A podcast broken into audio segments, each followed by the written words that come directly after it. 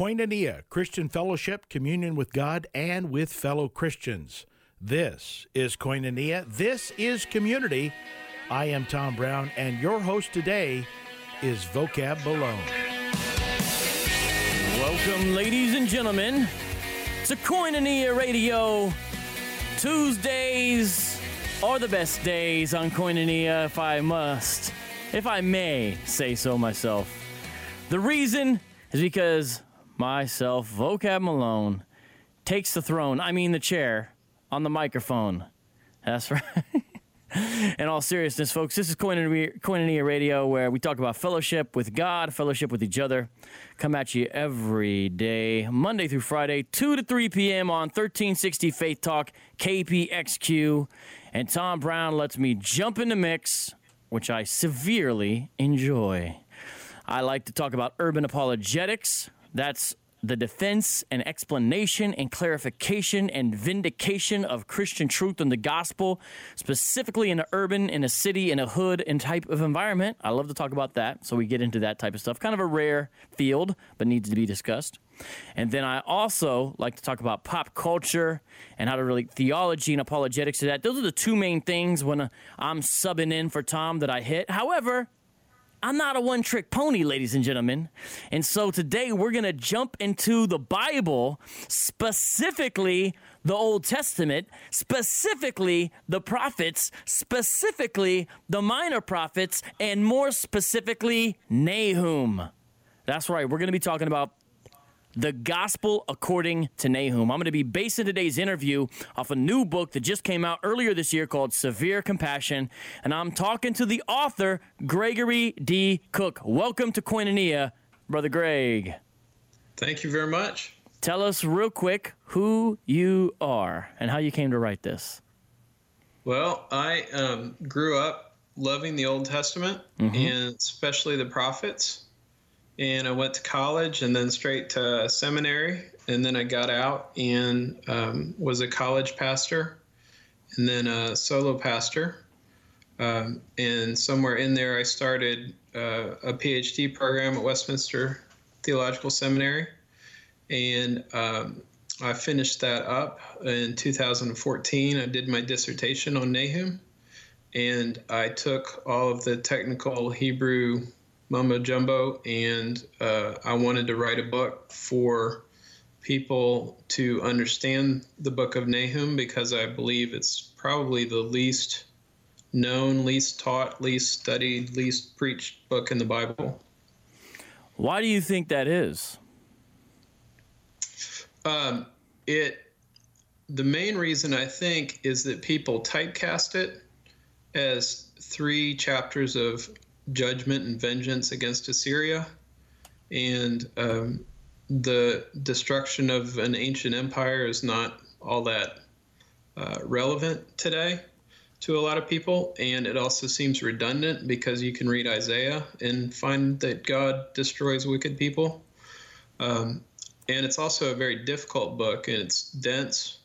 Uh, and I think pastors think that the risk reward ratio Oh, sorry about that. Let me turn that off. So Nahum, one of the unheralded books in a way of the Old Testament, out of the minor prophets, focus, ra- focuses, foc- yeah. Preach- just a second. Focuses on uh, the destruction of Assyria. That's what the prophet Nahum right. is speaking about.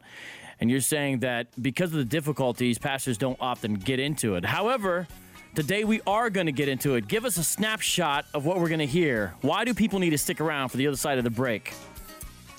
Because every book of the Bible is important and relevant, or God wouldn't have put it in there. And so if we ignore any part of Scripture, uh, it's at our peril. Oh, so you better listen to the next side of this Koinonia broadcast or you'll be in perilous waters. Nah, but for real, you know what? Scripture is God's word. God did not make any mistakes with what he included in there. And every book of the Bible is relevant because God is always relevant. He's eternal and his word is important. So we're going to get into the book of Nahum. You're going to see some things in there you've never seen. So if you're at home, I encourage you right now, crack open the book of Nahum. If you can stop what you're doing, you got it on your phone, bring it up real quick. Let's take a look at it together on Koinonia with Vocab. This is Koinonia. This is Community. I am Tom Brown, your host today, Vocab Malone. We'll let him get back to his duties in just a moment. Pastor Greg Laurie is going to be speaking at 10:30 a.m. this Thursday morning at the University of Phoenix Stadium, and your church leaders are invited. Tell your pastor about this opportunity to hear Greg Laurie announce plans for the upcoming Harvest America Crusade, which is coming to Phoenix June of next year. Go online, rsvp.harvestamerica.com. Yeah, yeah, yeah, yeah. That's the music of Koinonia Radio. Tom Brown chose it, not me. I don't know if Bill likes it. Bill's the engineer. I never really see him nodding his head, to be honest, to the music. From where I come from, nodding your head would be kind of like a sign of approval of the music, you know, kind of bobbing up and down in sync, you know. I don't know about where Bill comes from, but I don't really see him do much over there when it comes on. Maybe he's just heard it so much. I don't know. Anyways, we are on Koinonia today. I'm guest hosting Vocab, Vocab Malone. Check me out at vocabmalone.com if you want to hear some of my old rapping stuff. I don't really get to rap that much anymore these days, but that's what I refer to when I say where I come from. I kind of transitioned from rap to apologetics, and that's some of what we're going to be talking about today. Specifically, apologetics in the book of Nahum, an underappreciated book in the Old Testament, but very important. And I'm talking to the author of a book designed to help God's people love this book better. It's called Severe Compassion, the Gospel According to Nahum. And I'm talking to Gregory D. Cook. What does uh, the D stand for? And, Dean. What? What? Dean. My. Uh, Oh, okay. My, Alright. It's my dad's middle name, and his brother like Dizzy Dean. So All right, I just figured I'd ask. All right, the series editor. Some some of my more nerdy listeners may know. Ian, how do you say his last name? Ian. do good. Iain Duguid. It is pronounced that way. Mm-hmm. So uh, Iain Duguid. Do you know his middle initial? It's M. I wonder what Sorry. that's. All right. Anyways, uh, that's trivial, isn't it? All right. So give us an introduction to the Book of Nahum. What is it about? You mentioned a little bit. Let's get a little more detail. When is this written? What do we know about the author? What's going on? Tell us about the Book of Nahum. Uh, we know almost nothing about Nahum. We know uh, he was from a town called Elkosh, um, but we don't know where that is. So, um, as far as biography, we've got nothing to go on. The book was written before the fall of Nineveh, which happened in 612 BC.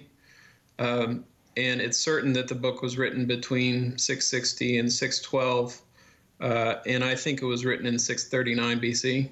Um, so the dates the dates set uh, and then nineveh was uh, for the last hundred years of the assyrian empire nineveh was the capital uh, and people know it from the story of jonah and from genesis 10 and the book of nahum prophesies the destruction of nineveh uh, and my my chief contention is that it's not dis- it's not prophesying the destruction of the common assyrian people uh, it's it's prophesying the destruction of the um, the spiritual powers and the political powers that held people in bondage through Assyria.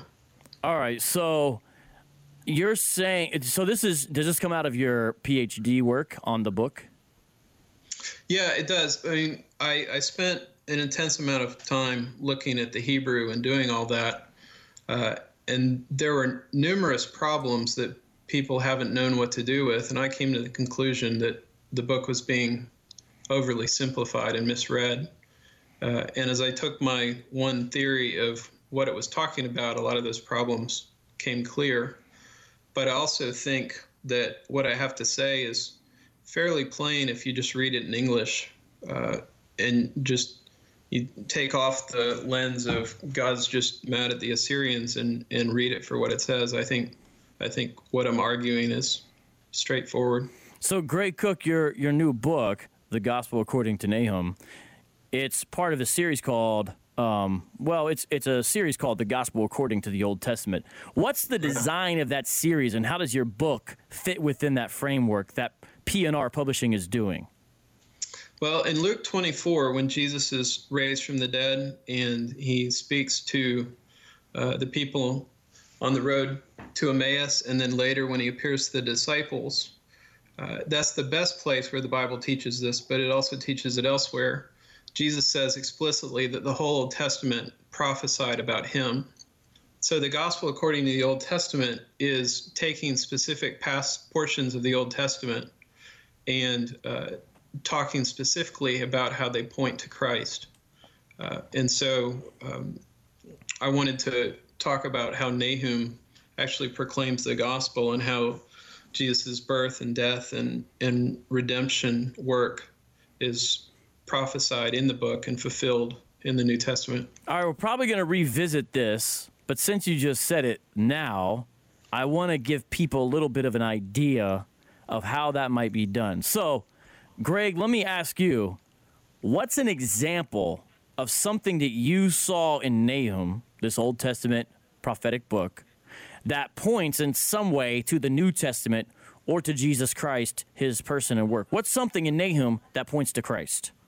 Well, the thing that most fascinated me with the book and got me started is the last two verses prophesy the destruction of the king of Assyria.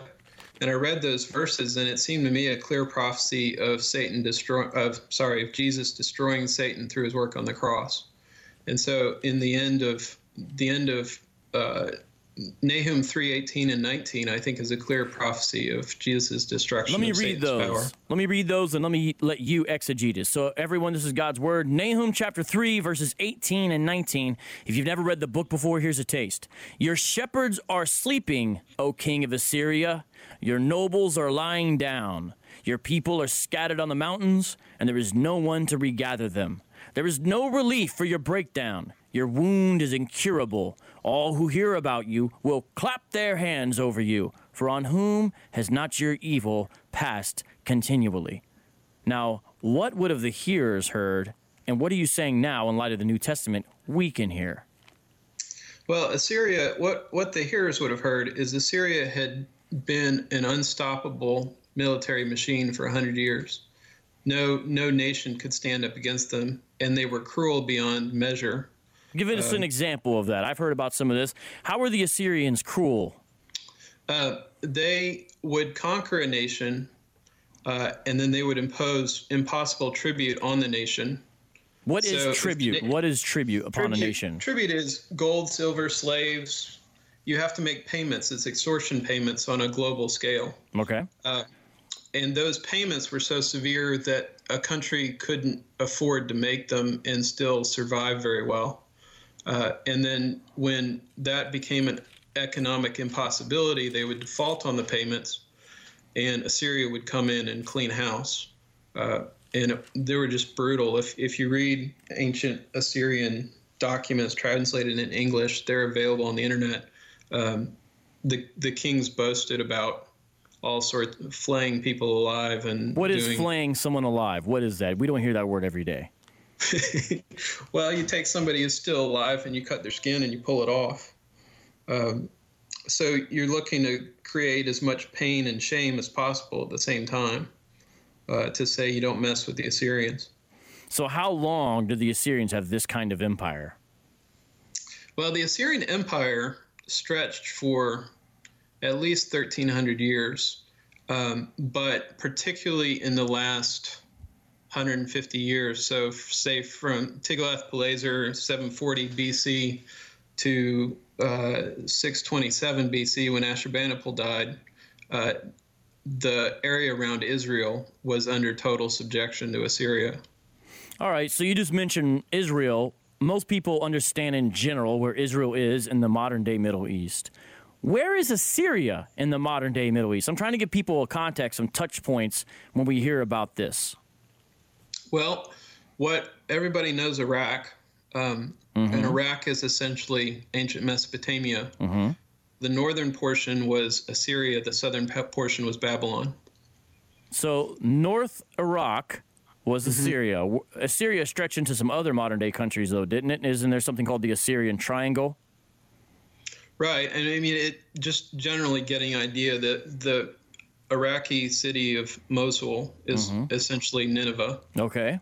So Assyria expanded greatly um, and dominated that part of the world for a hundred years. So you talked about the cruelness of the Syrians. And then we talked about these verses 18 and 19. What was Yahweh saying through his prophet Nahum to not only the Israelites, but also to the Assyrians? What was he saying to them? Well, he's saying that the that the that their power is broken. You you have a picture of the Assyrian king and his his arm is shattered. Is basically what he's saying that that he's throughout the book the this male figure is incapacitated and incapable of doing anything. Um, and so his power is broken, and what you see in those verses is that his people leave and they don't obey him. Uh, and when in 319, what you said about who has not felt your endless cruelty, that's a that's to me that's a prophecy of Satan and Satan's ultimate destruction. That we live in a world that's dominated by uh, an evil dictator, much worse than anything Assyria ever produced. And so the destruction of that evil power and and the point at the cross when Jesus broke it, and then the ultimate point when Satan is thrown into the lake of fire will be a um, event of great rejoicing for all of us who have suffered. Is it fair to say that's sort of the ultimate fulfillment of these passages in Nahum? Right. I believe it was fulfilled in the 7th century BC and it was fulfilled at the cross, and it's still to be fulfilled in a greater measure um, when when Satan is thrown into the lake of fire. Can you talk about that first fulfillment? Because I think it's helpful for people to see um, when God says something, it's going to happen. And so when we have sort of what might be more minor fulfillment, we can trust Him that the final fulfillment of the same prophecy is also going to come to pass. Talk about that first fulfillment in history that we're aware of. Well, I, I believe that Nahum prophesied in 639. Okay. Um, at a, and that's at a point where it would have been inconceivable to anybody that the Assyrian Empire could diminish anytime soon. So this isn't reading the tea leaves. Assyria is strong, and yet Nahum, from this tiny little country, Israel, is prophesying that they will fall. When we come back on the other side of the break, Greg, I'd like you to tell me a little bit more about the details of the destruction of the Assyrian Empire, as well as some other key things in this book that you've written about the book of Nahum. So, again, today on Koinonia, we're looking at the Old Testament. The book of Nahum got a lot of gems in it. My guest today, Greg Cook, has written a book called The Gospel According to Nahum. Severe Compassion is the book's title. And it goes through the three, three chapters of Nahum and brings out some things. And I would say this book is a great teaching help if you're teaching through the book of Nahum. You could also use it for personal devotion. And I'd love to see, of course, pastors use it for preaching through the book of Nahum. I think it'll bless you and encourage you. Severe compassion. We come back, Vocab Malone talking to the author of the book, Greg Cook. Don't go anywhere. Good afternoon, beloved. Thank you for joining us for Koinonia on Faith Talk 1360 KPXQ. I am Tom Brown. Vocab coming up in just a few seconds. Chonda Pierce, the Happily Laughter After Tour with special guest Karen Williams is coming to Highlands Church next week on October 13th. You can get your tickets right now. Group rates and reserve seating available. FaithTalk1360.com. Now, here's more Koinonia. Welcome. This is Koinonia Radio. And even though Koinonia is a Greek word, today we're in the Hebrew. That's right, I'm talking to a man who got into the Hebrew text from a key book from one of the Hebrew prophets in the Hebrew scriptures. That's the book of Nahum. Now, we say Nahum in English usually. What's a more accurate Hebraic sounding pronunciation of the prophet's name, Greg Cook? Well, the um, the H sound is actually a ch. Yeah. Like if you've heard the mm-hmm. Chaim, yeah. if you've heard a Jewish person say Chaim, that's the uh, that's the middle syllable, so it'd be more something like Nahum. Nahum. But, but Nahum. I have trouble saying that. I don't speak Hebrew very well, so I try not to in public. I figured uh, I'd ask. I, would like to see at the next Bible study. One of our listeners is like, "Guys, I was I was doing um, devotions in the book of Nahum." and see how it goes over.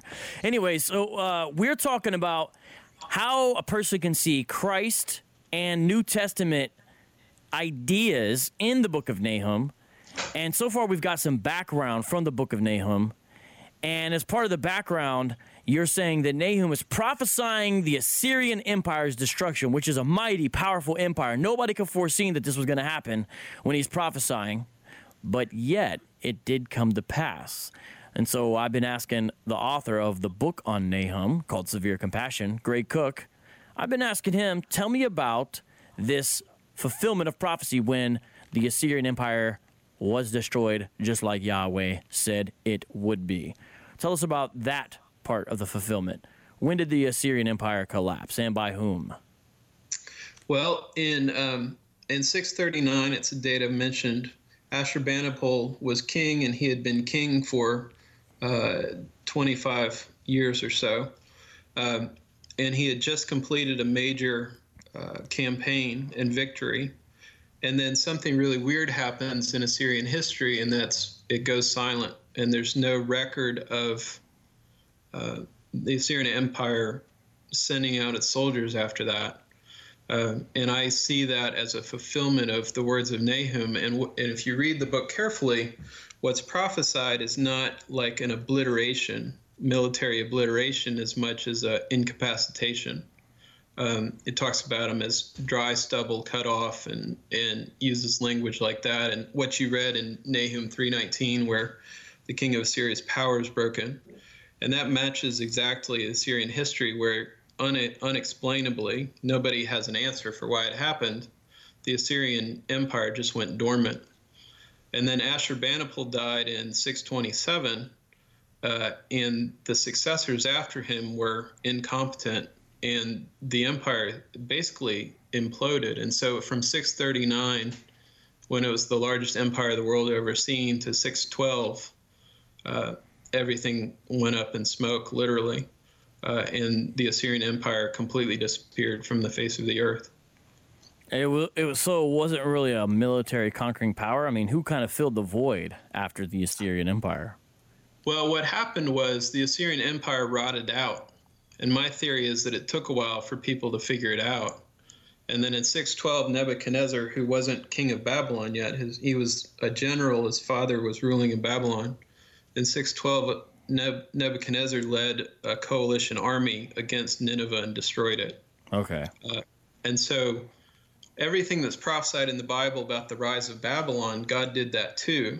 And so he incapacitated Assyria, he empowered Babylon, and Babylon came and wiped Assyria out. Now, neither, neither of those events were foreseeable in 639 people probably have heard of Nineveh and Assyria because they are maybe more familiar with the book of Jonah. How does the book of Jonah relate to the book that you wrote a book on, Nahum? How do those two books relate? Well, I think both books are typecast unfairly. Both books are simplified.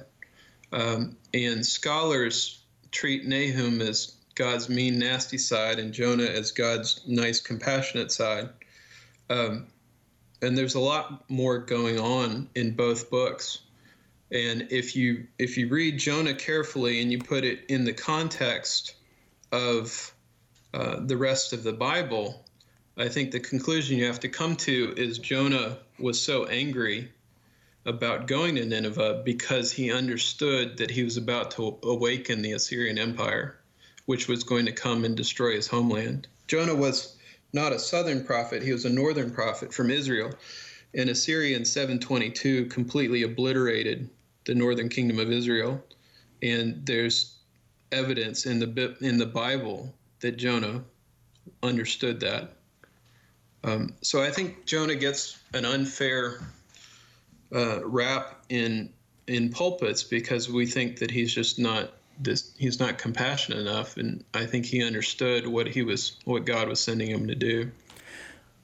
Um the book of jonah has in a way a missiological aspect to it at least from my reading meaning jonah is going to another people to warn them of god's wrath and giving them a chance to repent what do you think the book of Jonah and maybe to a certain extent how Nahum ties in with it. What does that say about God's bigger plan for the other nations besides Israel, even being able to see that impulse in the Old Testament? Is there something there we should take away from? Yeah, me, for the sake of brevity, let me limit it to Assyria. Um, in the book of Isaiah, Isaiah says that God was going to raise up Assyria to be his instrument, and then God was going to destroy Assyria's power. And then in Isaiah 19, the last few verses of Isaiah 19, God prophesies that there will be a remnant that's redeemed from Assyria. Uh, and so I see both Jonah and Nahum as fulfillments of that idea. And what you read in Nahum 319, at uh, 318 and 319, where all the people are scattered, is where I take issue with the common reading of Nahum, because if you read the book of Nahum carefully, the Assyrians are not destroyed. What's destroyed is the political and spiritual power over them.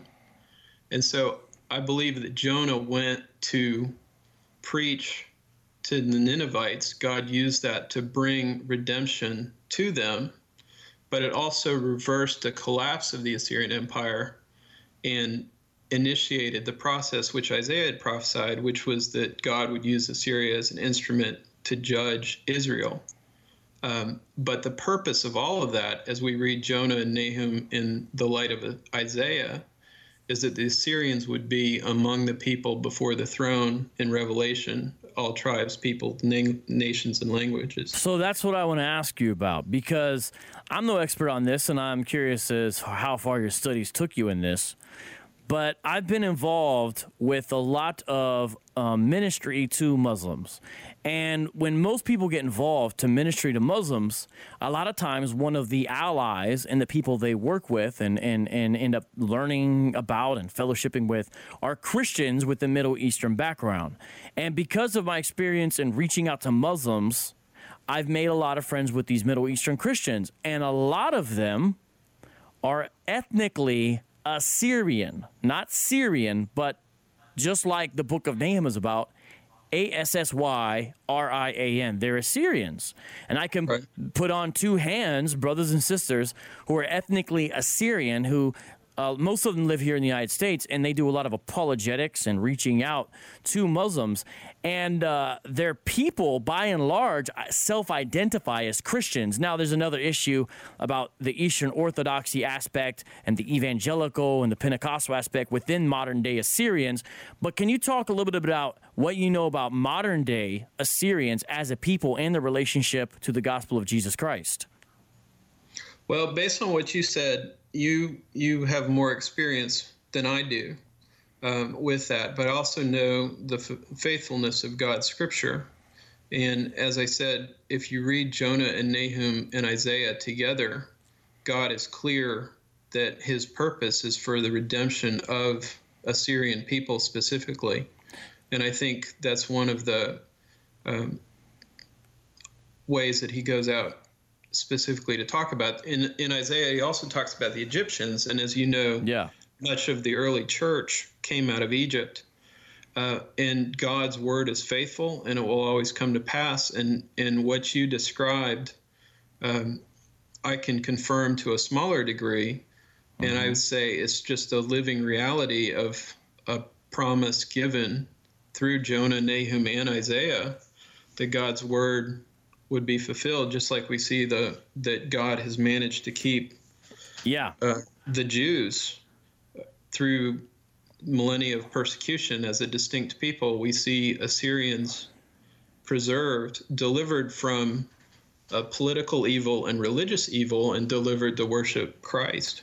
Yeah, if, if uh, people go back and study in the early 1900s, one of the worst genocides ever enacted on a people group was mainly done to the Assyrians by the Ottoman Turkish Islamic Empire. And we're talking millions upon millions. And in fact, the term genocide, which means wiping out a whole people group, was coined because of the atrocities that happened in the early 1900s against the Assyrians. And part of the reason was their identification as Christians. And now and today, there's sort of a Assyrian diaspora, and there's Assyrians in California, especially, especially San Jose, and also a number in Chicago. Those are the two main places in the United States that I've been able to see. There's a sizable Assyrian population, and there's to a certain extent here in Phoenix. And I remember one brother was speaking about the Bible's relationship to Assyria, and when he started speaking about the book of Jonah, he spoke about it with a different type of uh, level and depth and passion and understanding because he saw that as Yahweh even thousands of years before reaching out to his ancestors to invite them in to worship God. It was a beautiful thing to see. Um, what are some of the passages where you could see God's compassion for Assyria? Do you have any of those off the top of your head? If not, that's okay. I know it's kind of a quick question, or maybe paraphrases. You mean in Nahum or in the Bible? In the Bible in general. Well, I think the strongest one is is in the end of Isaiah 19, where where Isaiah says there will be a highway between Egypt and Assyria and Israel, and that yeah. there will be a fellowship between the three peoples. That's a beautiful, beautiful passage, and uh, I've also met a lot of Egyptian brothers and sisters, and I can attest to that. So, Greg, when we come back, can you help people understand some of the apologetic issues related to this book of Nahum? I will do my best. That's what we're going to do. We come back. We got one more big segment. Do not go anywhere. I'm talking to Greg Cook, author of a book on Nahum called Severe Compassion. I'm Vocab Malone. Don't go anywhere. Discover your role in the rebuilding of a broken nation with the Kingdom Citizen Collection. The solution to our nation's problems and unrest isn't out of reach. The solution is here and each one of us as kingdom citizens has a vital role to play. Go online now, faithtalk1360.com. You can purchase yours from Focus on the Family, featuring Dr. Tony Evans, Kingdom Citizen. This is Koinonia. This is Community. I am Tom Brown, and your host today is none other than Mr. Vocab Malone. Yeah, yeah, y'all. This is Vocab Malone live on Koinonia Radio today. I'm talking to the author of a brand new book came out earlier this year called Severe Compassion: The Gospel According to Nahum. Nahum's an Old Testament book, one of the minor prophets, and sometimes it's not that it's not that studied maybe as it should be. That's what we're saying here today. And we're trying to give people a taste of it to show them that God's word is valuable, and this is no exception, the book of Nahum. And in this last segment, we're talking about apologetics in Nahum. So the big one is fulfilled prophecy. Uh, it, it's one of the apologetic issues. And let me read from Nahum 114. And then, Greg, you tell me how this is apologetic in nature. The Lord has issued a command concerning you your name will no longer be perpetuated. I will cut off idol and image. From the house of your gods, I will prepare your grave, for you are contemptible. How is that fulfilled?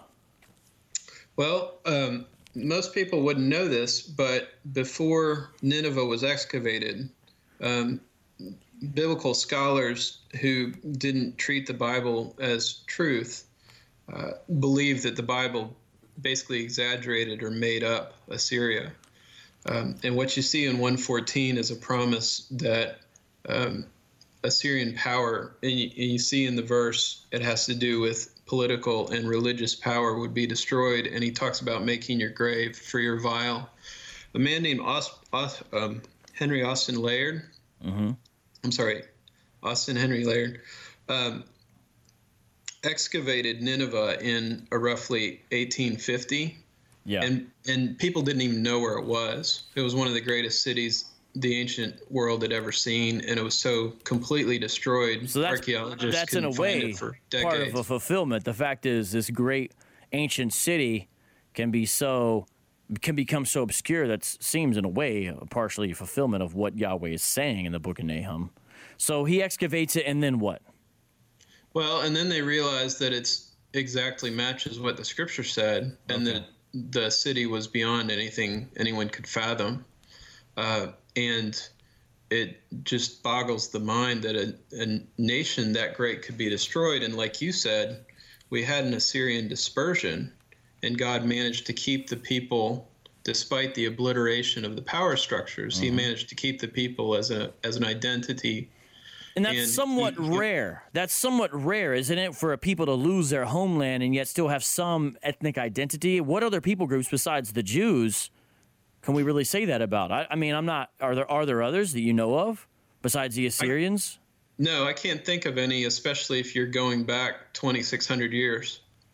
Yeah, see, that's amazing. I mean, I don't know. I mean, God does what He's going to do, but it seems as if there's this other special place, for lack of a better word. Now, you're not saying this is me. You can comment on it if you want. For the Assyrians in in God's heart, It- it- like even with all their cruelty in the past and all these things, it seems as if there is like they are getting attention. You know what I mean? And you have these specific verses, like you mentioned in Isaiah 19. I don't know what it is, but it's really a beautiful thing. Again, when I meet modern day Assyrian brothers and sisters and talk to them and think these are descendants of people who conquered God's uh, chosen people at the time. These are descendants of people who were known for cruelty and wickedness. These are descendants of people who were prophesied against. And now here they are with me singing praises to God. And here's what's so crazy, too. By and large, the Assyrian Christians I know, they speak like a Neo Aramaic which is kind of cool. And some of their sometimes they even do some of their liturgy in it, and so they have a language that is somewhat close. I would, my understanding is to some of the ways uh, Jesus would have spoken. I and uh, I don't know. It's kind of neat. Do you have any comments on any of that? I don't know if you know much about that stuff as well. But any comments before we return to the next apolog- apologetic point, Greg Cook?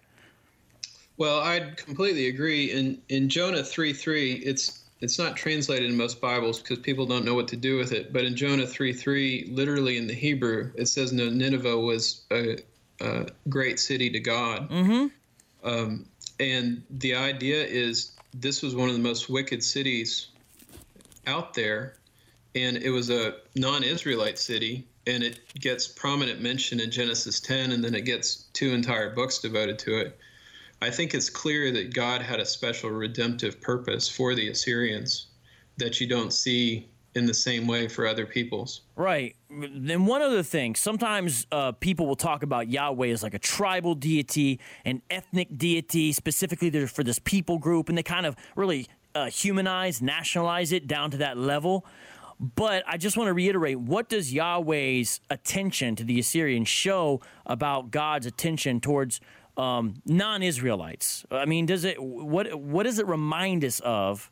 When we see God taking an interest in a non Israelite people? What does it remind us? And maybe what does it point us to, Greg, as well? Well, well, I have a reformed understanding of salvation. I, I think you do too. And and it, as you trace it through Romans nine and then the passages in Revelation, God's electing love is not contingent upon uh, people's behavior. And God, like with the Apostle Paul, he he likes to take the worst of all and make them a trophy of redemption. I got some people on Periscope commenting. One guy says it points to the expansion and reality of the new covenant. Is Yeah, I would completely agree. All right, the author agrees, man. We got people on Periscope. Who is that? Uh, Avi Malesh seven seven seven. Uh, Periscope people can kind of listen live as we're doing this. If you guys have a question for Greg, I'll try to sneak it in. We'll see. All right, so what's an apologetic issue in Nahum? What's an issue of contention or something that we could defend or talk about, Greg, from the book of Nahum? Give me one. Well, um, there's there's a strange structure in the Hebrew, and I'm, I'll try not to bore anybody. If, if you've read Psalm 119, you know how your English Bibles will put these little Hebrew letters in there. Like an That's called- acrostic. Yeah, it's called an acrostic. And what Nahum does in the beginning of his book is he gives us half an acrostic, but the half that he gives us is all messed up. Um, and so people took that for decades and said, here's evidence that the Bible text is corrupt because nobody would write an acrostic like this. Um, Okay, okay. Let me let me stop uh, here. Th- And- uh, let me try to summarize what you're saying. An Okay. acrostic is where in the in any language, but in this case Hebrew, the beginnings of lines begin with the same letters, and as you go through. And Psalm 119 is an example in Scripture of where you might see that. You're saying Nahum has an acrostic aspect to it, but it, it's messed up, and so some scholars have alleged, well, then the text of the book must have got messed up because nobody would write an acrostic the way we have it preserved. Is that a fair summary of what you're trying to say? Yeah, let me correct right. one thing, and that's an, an acrostic is a progression from like A to B to C to Yeah, D. yeah, yeah. And um, and so the theory was Nahum originally wrote one that was A, B, C, D, and it's so mumble jumble now that it's evidence that bad things have happened.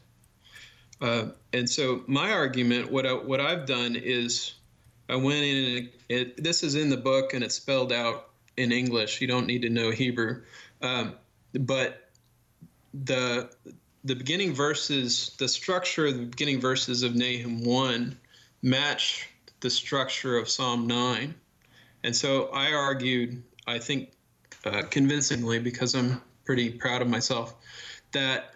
Uh, that Nahum is declaring his book to be a, a fulfillment of Psalm 9.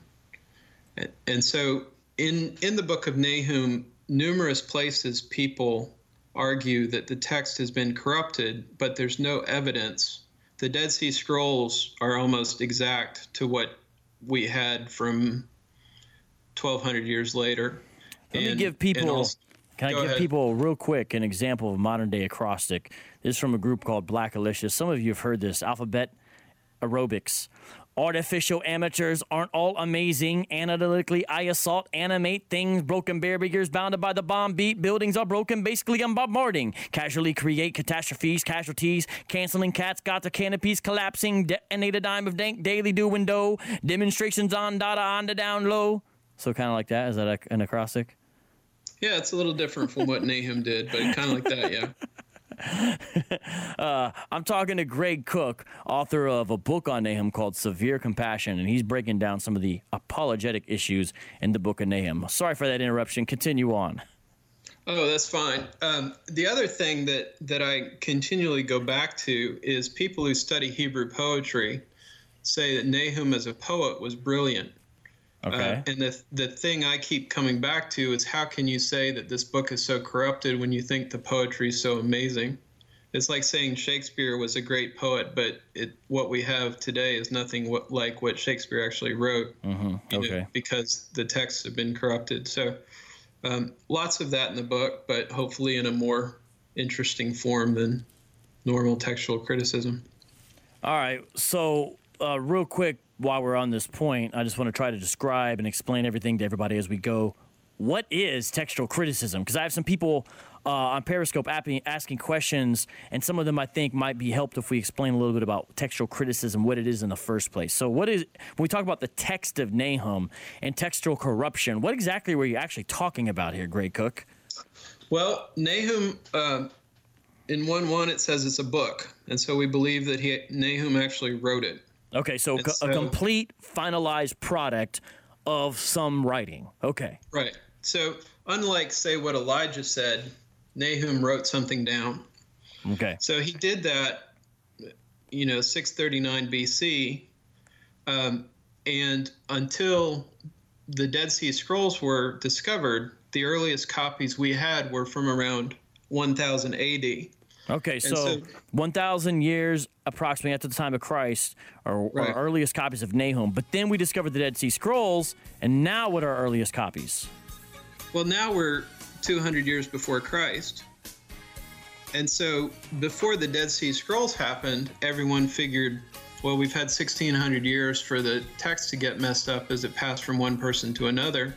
They find the Dead Sea Scrolls and they find something that's essentially verbatim and that argument goes out the window. Yes, textual preservation for the win. Eating other editors with each and every energetic, epileptic episode, elevated etiquette, furious, fat, fabulous, fantastic, flurries of funk, felt feeding the fanatics, gift got great global goods gone glorious, getting godly in his game with the goriest.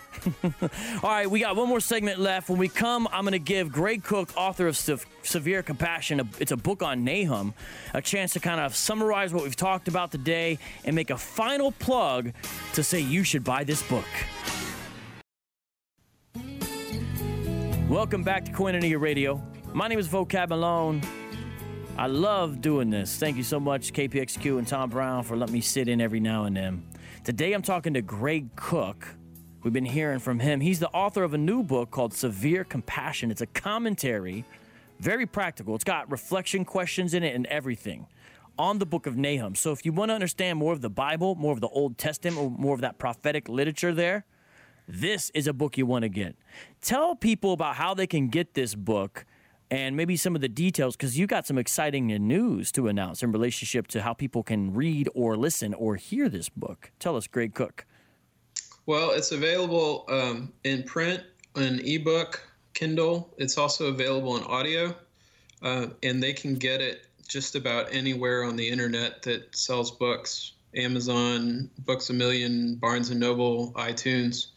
Um, Christian Audio produced the audiobook, and David Cochran Heath, who's an excellent narrator, did the narration. And for the next month or so, Christian Audio will be selling it for five dollars, uh, and that's so that if the cheapest way you want to get it um, would be an audio version. I, I particularly like audio, so we I arranged that with them. And it's in a series called "The Gospel According to the Old Testament." Uh, to the people on Periscope, I'm trying to show them my screen, uh, which shows the Kindle version of it. But I think it's great that people can pick it up and they can actually listen to it. So, as a final plug, what is the big idea of your book, Greg Cook? What's the big idea there? Well, the big idea is that Nahum has been considered redundant and unnecessary, and God would not have put it in the canon if it were redundant and unnecessary, and that it reveals the gospel of what Jesus came to do in a way that no other book does. And so you can't have a complete understanding of what Jesus did without knowing Nahum. What's um, the big idea? And I know we've said this a few times, but one more time. What's the big idea of the book of Nahum? The, the big idea of the book of Nahum is the, the redemption of the Assyrians and God breaking the political and religious powers that kept them in slavery so that they would be free to worship Christ. So, what you working on next? Anything? I see. It looks like you do youth and college ministry. Got anything else coming up, Greg Cook? I'm uh, working on a book of on Jonah. I'm hoping. Oh, done in makes... about a year, and um, I'm excited about that. All right, that makes perfect sense. So when you're done with that, hit me up, and I'd love to give our listeners a taste of that. Thanks for joining I'll definitely do that.